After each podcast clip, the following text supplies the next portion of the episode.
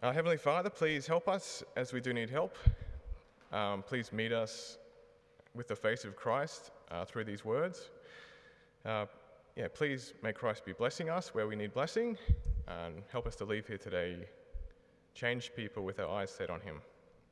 Amen. Uh, so last week we heard all about uh, Solomon's temple uh, that he built for the Lord and Solomon's palace that he built for himself. Uh, in our young adults group that Serena and I lead, uh, the opening activity, of course, it was her idea, not my idea. Um, we split the group into two, gave them a bunch of Lego. Half of them had seven minutes to make Solomon's palace, and half had 13 minutes to make, sorry, to make his temple, and 13 to make his palace.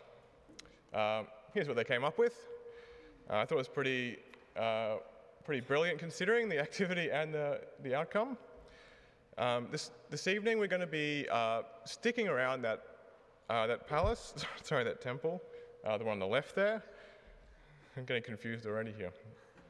Uh, we're heading into 1 Kings chapter 8. It's the opening ceremony for the temple. Solomon, he's getting ready to cut the ribbon. Uh, but this is no ordinary opening ceremony. Uh, sure, there are a few things we may expect in this opening ceremony. Uh, Solomon, he says a prayer of dedication, which we might expect. All the people, they throw a massive celebration for the temple being finished, which we'd expect.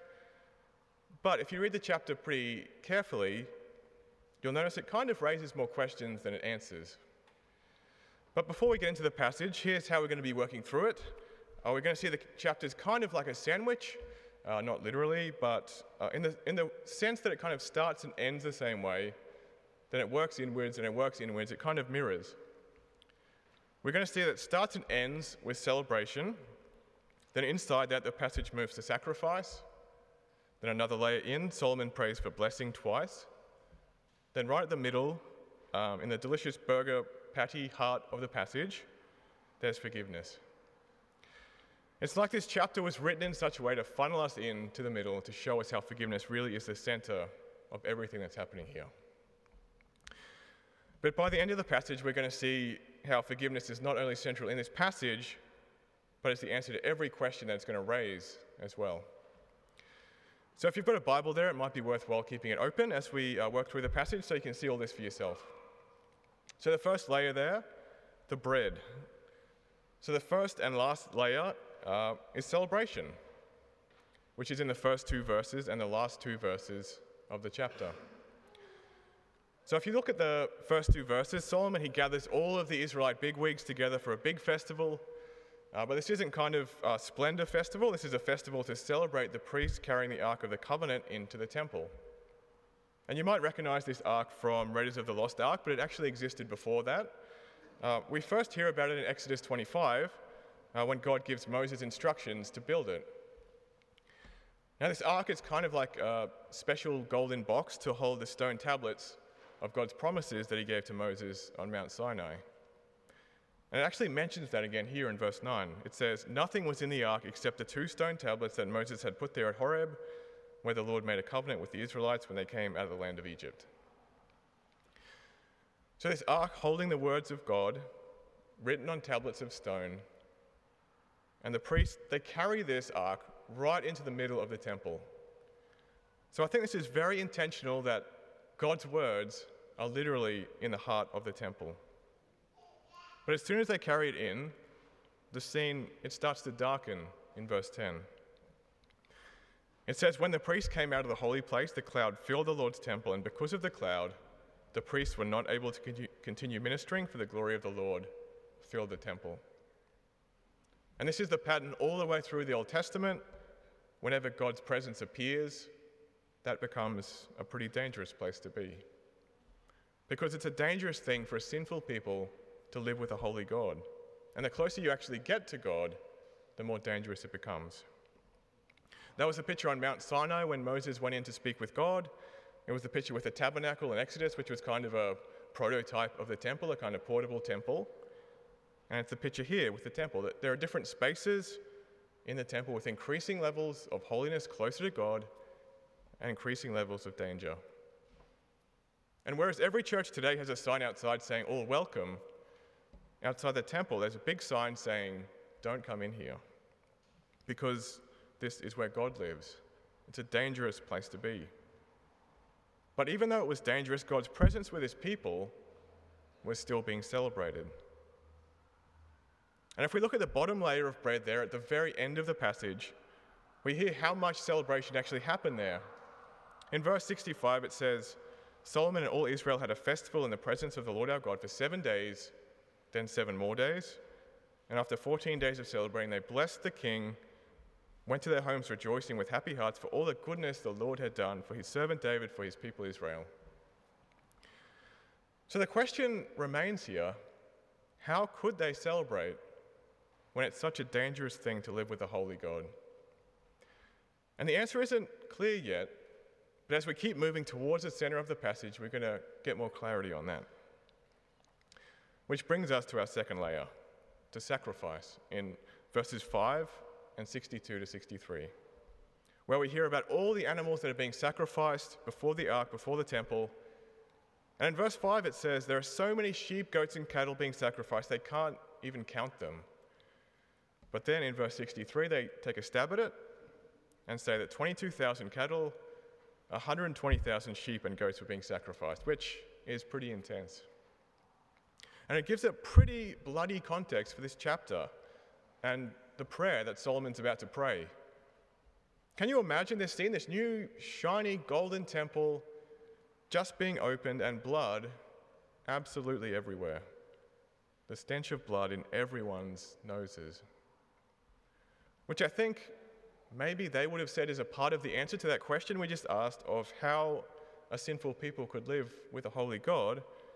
Because remember, in Israelite thinking, animals, they weren't just sacrificed for kicks. They thought that the blood of these animals would do something to atone for their sins. And there's something to that. If you've ever read the book of Leviticus, the third book in the Bible, there are all sorts of sacrifices for all sorts of situations peace sacrifices, fellowship, burnt, atoning, but if these animals really did take away their sins, then that raises a bigger question. Amidst all of these sacrifices, amidst the blood drenching the scene, Solomon never actually mentions them in his prayer. He never prays about these sacrifices doing anything, let alone atoning for their sin. Instead, Solomon prays that Israel would always be turning back to God and repenting to receive life which I think is a hint towards what the book of Hebrews teaches in the New Testament, where it says it's impossible for the blood of bulls and goats to take away sins. But the difficult thing is, the book of Hebrews also says, according to the law, almost everything is purified with blood, and without the shedding of blood, there's no forgiveness. So without the shedding of blood, there's no forgiveness, but the blood of bulls and goats can't take away sin. So this raises a bigger question for us. How could the sins of Israel be dealt with if these sacrifices didn't actually do anything to take them away?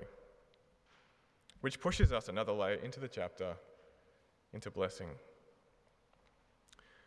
which is in verses 14 to 21 and 54 to 61, where Solomon says prayers for, of blessing for all the people of Israel twice. And what does Solomon pray to bless the people? Well, verse 15, he says, Blessed be the Lord God of Israel. He spoke directly to my father David. He's fulfilled the promise by his power. I have taken the place of my father David, and I sit on the throne of Israel as the Lord promised. I have built the temple for the name of the Lord, the God of Israel. I have provided the place for the ark. Remember, this is meant to be a prayer of blessing for God's people. He says, I have taken the place, I sit on the throne, I have built, I have provided.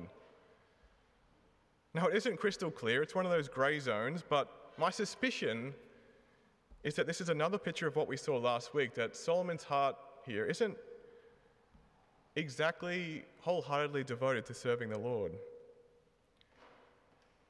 Uh, which kind of gives us a conundrum here. Yes, Solomon's right, everything he says is technically right. God has fulfilled all the promises he made to his father David in 2 Samuel 7. If you remember those promises, God promised that David's son would have a kingdom, David's son would build a house for God's name, check and check, and uh, I will establish the throne of his kingdom forever. Your house and your kingdom will endure before me forever. Uh, I don't know about that one. I guess all of Israel was kind of hoping at this point that this had been fulfilled, that there was an eternal kingdom happening before them. That's why they were celebrating so much. But as we've seen every week, Solomon's a bit of an inconsistent guy. Even in this prayer for this temple, for this house of God that he built, it seems like his heart isn't nearly as God focused as it could be. And so I think if we have eyes to see, the promises of 2 Samuel 7 maybe aren't actually being fulfilled here. And if you're looking for words to describe what's wrong with this picture, then Solomon puts it pretty well himself. Right at the end of the chapter in verse 61 in his closing blessing, he says this Be wholeheartedly devoted to the Lord our God, to walk in his statutes and to keep his commands as it is today. Which is a good thing to pray, but as we've already seen, and as we'll see again all too soon, Solomon himself doesn't really live up to this. His heart will soon sway from being wholeheartedly devoted to the Lord, if it ever was to begin with. And the fact that these are his last recorded words in the book of Kings means this is going to be a sad irony that's echoing out over his final years when his heart is definitely not wholeheartedly serving the Lord, and his kingdom is anything but everlasting. But the question then remains where were God's promises in 2 Samuel 7 pointing, if not here, of David's son Solomon building the temple? And to find the answer and the answer to all the questions that we've had so far, we have to burrow in one more layer into the heart of the passage, which is forgiveness. And when I said that it's the burger patty heart of the sandwich, it's maybe a double meat patty because this is a massive prayer from verses 22 to 53, and it's kind of a curious prayer for a few reasons. Because given what we know of this scene, what would you imagine that Solomon would pray here? At the opening ceremony of the great temple of Israel, uh, well, for me, there were two things I kind of expected to hear in this prayer. I expected him to pray, Lord, may your presence fill this building, and may your eternal kingdom be established from this day forth. But Solomon doesn't pray either of these. He actually prays almost the opposite of both of these, as we'll see. Just looking at the first one, may your presence fill this building. Just look at verse 26. Solomon prays, Now, Lord God of Israel, please confirm what you promised to your servant David. But will God indeed live on earth? Even heaven, the highest heaven, cannot contain you, much less this temple I've built. This is the opening of the great temple that took seven years to build, the great fulfillment of the promises to David that his son would build God a house. And here we are, David's son is praying in front of the house that he's built, saying, Actually, we kind of all know that you won't really live in here, God. You won't fit in this house. You can't even fit in my house, which is even bigger. And it's like if you build your parents a house uh, and then when you, they go to move in, you actually say to them, uh, This house is probably too small for you guys, actually. I don't know if you could even fit in the door, let alone the house, um, but I hope you like it anyway. Uh, it wouldn't really do much for them, would it? Nothing on earth can contain God's presence, not a golden ark, not a golden building. And I don't know if you've used the phrase to describe yourself I'm a seeker, I'm seeking God. Uh, well, if you have, it seems like you're in good company because the great King Solomon seems to be seeking God in this chapter as well. Because he doesn't seem to know where to find God either. All throughout this chapter, he seems to be in two minds as to where God actually lives, in the temple or not. We hear that God's glory fills the temple, and Solomon says the temple is God's dwelling place forever. It sounds like God is living in there, but then he prays, God, your presence can't be contained in this temple and you dwell in heaven. So, does God live in the temple or not? Solomon doesn't seem to know. Uh, when Serena and I had COVID a few months ago, one of our friends very kindly dropped a jigsaw puzzle at our house to buy the time. Uh, this was the jigsaw puzzle of Where's Wally? I kind of feel like it defeated the purpose when I picked up a Wally and said, Oh, there he is, and we had 80% of it to go, but it was very uh, thoughtful. Um, but it almost feels like Solomon's uh, playing some kind of variation of this of where's God because he seems to have no idea. But even so, look at verses 28 to 29 where Solomon prays, Listen to your servant's prayer and his petition, Lord my God, so that you may hear the cry and the prayer that your servant prays before you today, so that your eyes may watch over this temple day and night toward the place where you said, My name will be there. So, Solomon, he's just prayed about the glorious uncontainability of God, the fact that God can't be contained in the highest heaven, let alone this building. But straight after he prays, Father, please listen to my prayers. God is glorious beyond our wildest imagination, but that doesn't actually lessen his intimacy with his children. Even though Solomon doesn't seem to know whether God actually lives in this temple or not, he's still confident that God is a good father and he wants to hear his children's prayers. But thinking about that second prayer, I was kind of expecting to hear May your eternal kingdom be established from this day forth. Well, for the rest of Solomon's prayer from verses 28 to 52, he prays through seven really difficult situations that might slash will face the people of Israel. And seven times he asks God to hear from heaven and to forgive and to act. Which is a long way from Solomon declaring that the eternal kingdom has already been established. Instead, he seems to know instinctively this kingdom is far from perfect. It's going to need a lot of grace, a lot of forgiveness, and a lot of work from heaven. And he doesn't quite pray through the seven deadly sins, but it's still seven situations where Israel is in desperate need of God, mostly due to their own failure to keep his word. And we don't have time to read it all out and go through them one by one, but a very quick overview of those seven scenarios. Verse 31 when anyone wrongs their neighbor and when they swear an oath before your altar. Verse 33 when your people have been defeated by an enemy because they've sinned against you and they turn back to you. Verse 35 when there's no rain because your people have sinned against you. Verse 37 when famines or plague come to the land. Verse 41 As for the foreigner who does not belong to your people, but has come from a distant land because of your name. Verse 44 When your people go to war against their enemies. And verse 46 When they sin against you, for there is no one who does not sin, and you become angry with them and give them over to their enemies. He's saying, when we fail you, when we forget your word, when we're sick, when we're in danger, in desperate need, God, Please hear our prayers. Hear from heaven, hear and forgive. And as Solomon prays through these seven scenarios, it's almost like he's testing the bandwidth of God. It's like he's testing how far he can go from the temple and still have God hear.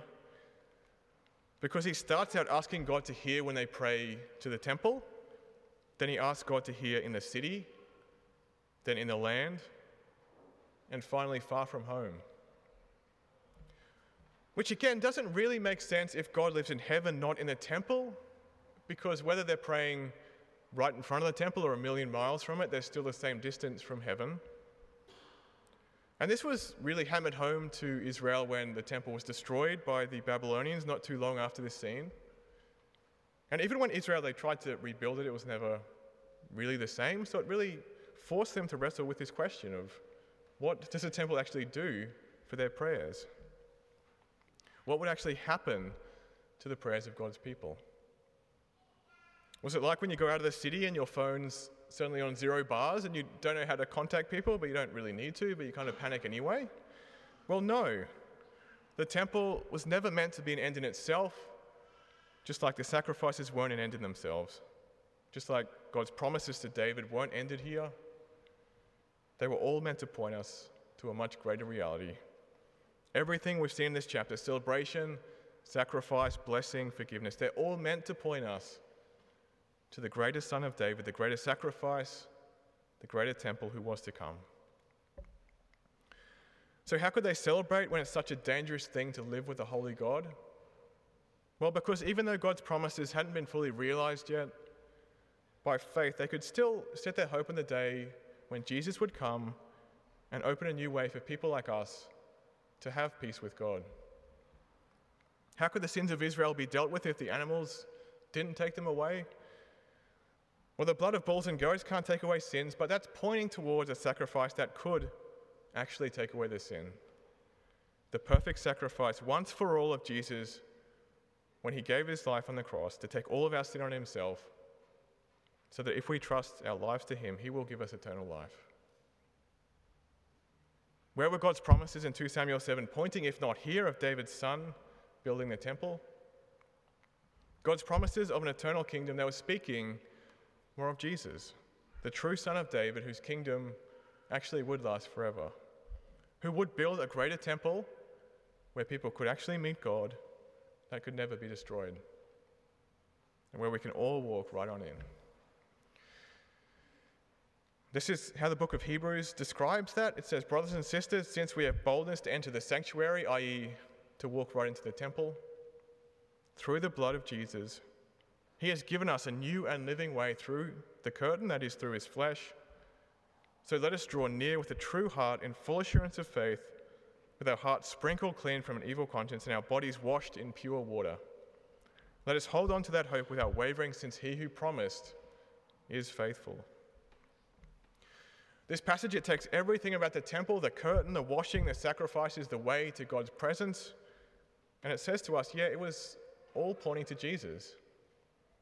How he would be the perfect sacrifice, the perfect temple, the way to God for us. Everything that kept us from God was atoned for by his perfect sacrifice, so we can actually walk boldly into the temple through this new and living way. In Jesus, we can stop asking that question, Where is God? Because when we come to Jesus, we find God. And because of Jesus, we can actually put a sign up outside the temple saying, All welcome. And because of Jesus, in a manner of speaking, the phone line is always open. When worst comes to worst, God will always be listening. So when I stuff up again, Father, hear from heaven and forgive. When I lose my temper with the kids again, hear from heaven and forgive. When I give in to temptation again, Lord, please hear from heaven and forgive.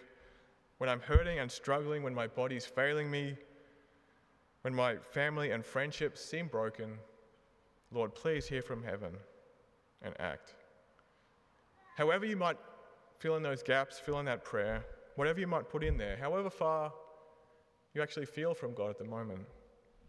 The promise in this passage is that because of Christ's death for us, we can always approach God and know that He will be hearing from heaven. Because of Jesus, whatever's going on for you, God will always be. Pardon me, will always be there. He will always listen. Because of Jesus, we've never gone so far that we're beyond forgiveness. Because of Jesus, we can have forgiveness and life we're always welcome in our Heavenly Father's home. And because of Jesus, we can celebrate life with God. Let me pray.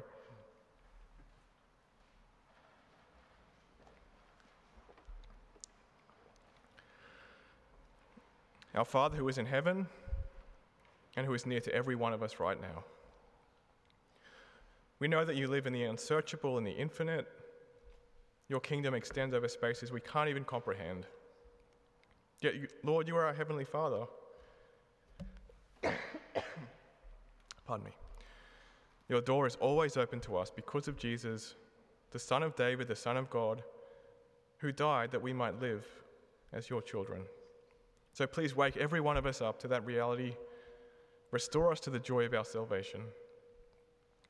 Wherever our hearts are crying out now, for you to hear and to act from heaven. I'm going to give you a minute to just pray in your hearts, however you need to hear God. Think you ask God to hear and act from heaven. Then I'm going to wrap up.